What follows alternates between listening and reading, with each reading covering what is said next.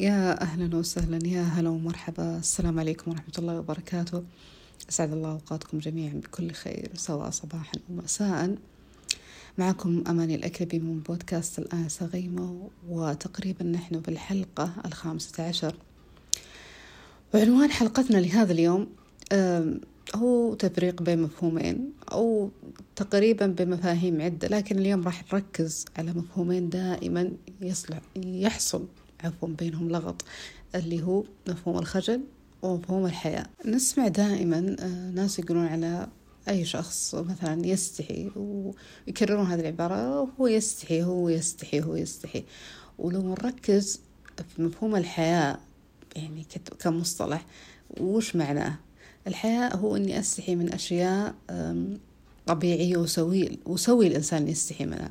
لكن آه، هو إنسان ربما لا يستحي بالعكس ربما هو جريء في مثلا لبسه في آه، على قولتهم ممارسة الحياة. لكن هو بالأصح أو بالأصح هو إنسان يخجل. وهذا الغلط اللي يحصل يعني في كثير من الناس هم يخجلون اجتماعيا يخجلون من آه، مثلا التحدث مع الناس مثلا آه، فتح حوارات مثلا آه، التواصل مع الآخرين فتلقونهم ناس خجولين بطبعهم وهذا شيء مو محبب اللي هو الخجل. لكنه إنسان لا يستحي للأمانة يعني تلقونه جريء في لبسه جريء في أشياء أخرى فالحياة بعيد عنه كل البعد. في حين في أشخاص مو خجولين اجتماعيا يعني جريئين اجتماعيا تلقونهم متحدثين تلقونهم الناس يحبون فتح حوارات سباقين في ذلك. لكن عندهم حياء والحياء مرتفع لديهم يعني آه، تلقونهم يستحون في آه، هندامهم في التحدث في مواضيع معينة في أشياء كثيرة يستحون منها. لكن للأسف إحنا عندنا هذا الغلط اللي يحصل دائما أن نقول على ناس يستحون وهم للأسف لا يستحون. نقول على ناس خجولين أو نادي أنهم خجولين وهم ليسوا بخجولين بالعكس هم جريئين في آه، اجتماعيين. فالمفهومين هذولي لازم نفرق بينهم. يعني كثير من الأشخاص آه، جريئين اجتماعيا ليسوا خجولين لكن الحياة عندهم مرتفع جدا. والحياة لو نرجع ونقول هو جزء منا كمسلمين وهو يعني شعبة من شعب الإيمان. فلازم يكون عندنا مو بشيء يعني آه، البعض يرفضه أو يقول آه لا تستحون لا تخلون نفسكم كذا تعيشون في دائرة الحياة ترى مو زين مو حلو اللي يستحي يضيع حقه ومن هالكلام. بالعكس الحياة شيء جميل ونشدد عليه ونحرص عليه ويا ريت كل الناس يستحون حتى الرجال. مو فقط النساء يعني الحياة حصري على النساء حتى الرجال يعني. وكلنا نعرف أن الرسول صلى الله عليه وسلم كان أشد حياء من العذراء في خدرها. كذلك آه، عندنا عثمان بن عفان رضي الله عنه وأرضاه كان شديد الحياة. فالحياة شعبة من الإيمان ويعني هذا الشيء آه، ما يعني يسيء للشخص أو يعطيه أو ينقص من مكانته أو يعطي انطباع أنه سيء. بالعكس الشخص الحيوي أو اللي يستحي. هذا الشيء جميل. يعني الحياة إذا وجد في الإنسان فمعناها آه، هذا من مكارم الأخلاق أصلا. لأن الحياة يعني يترتب عليها أشياء كثيرة.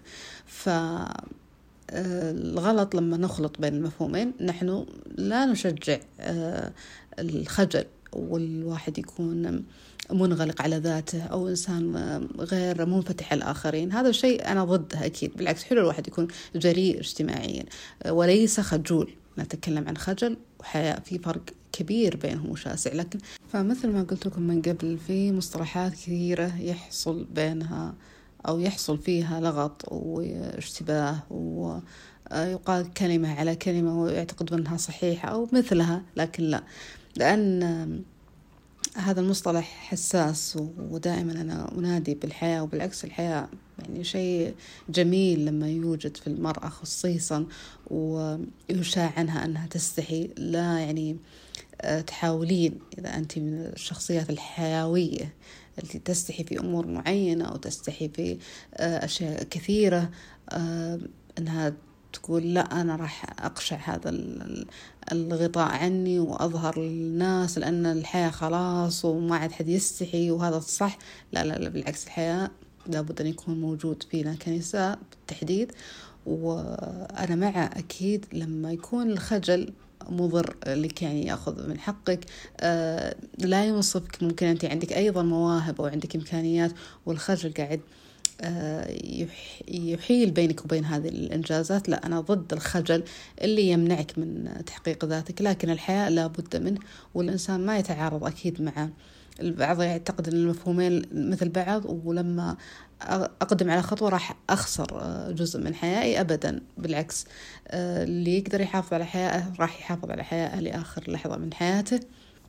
لكن الخجل هو اللي نحتاجه كناس اجتماعيين أو كناس عندنا قدرة أو عندنا رغبة بإنجاز شيء معين و وأننا يعني نقدم شيء للمجتمع. أنا طبعا مع أن الواحد يعالج هذا الموضوع أو يحاول قد ما يقدر أنه يتخطاه.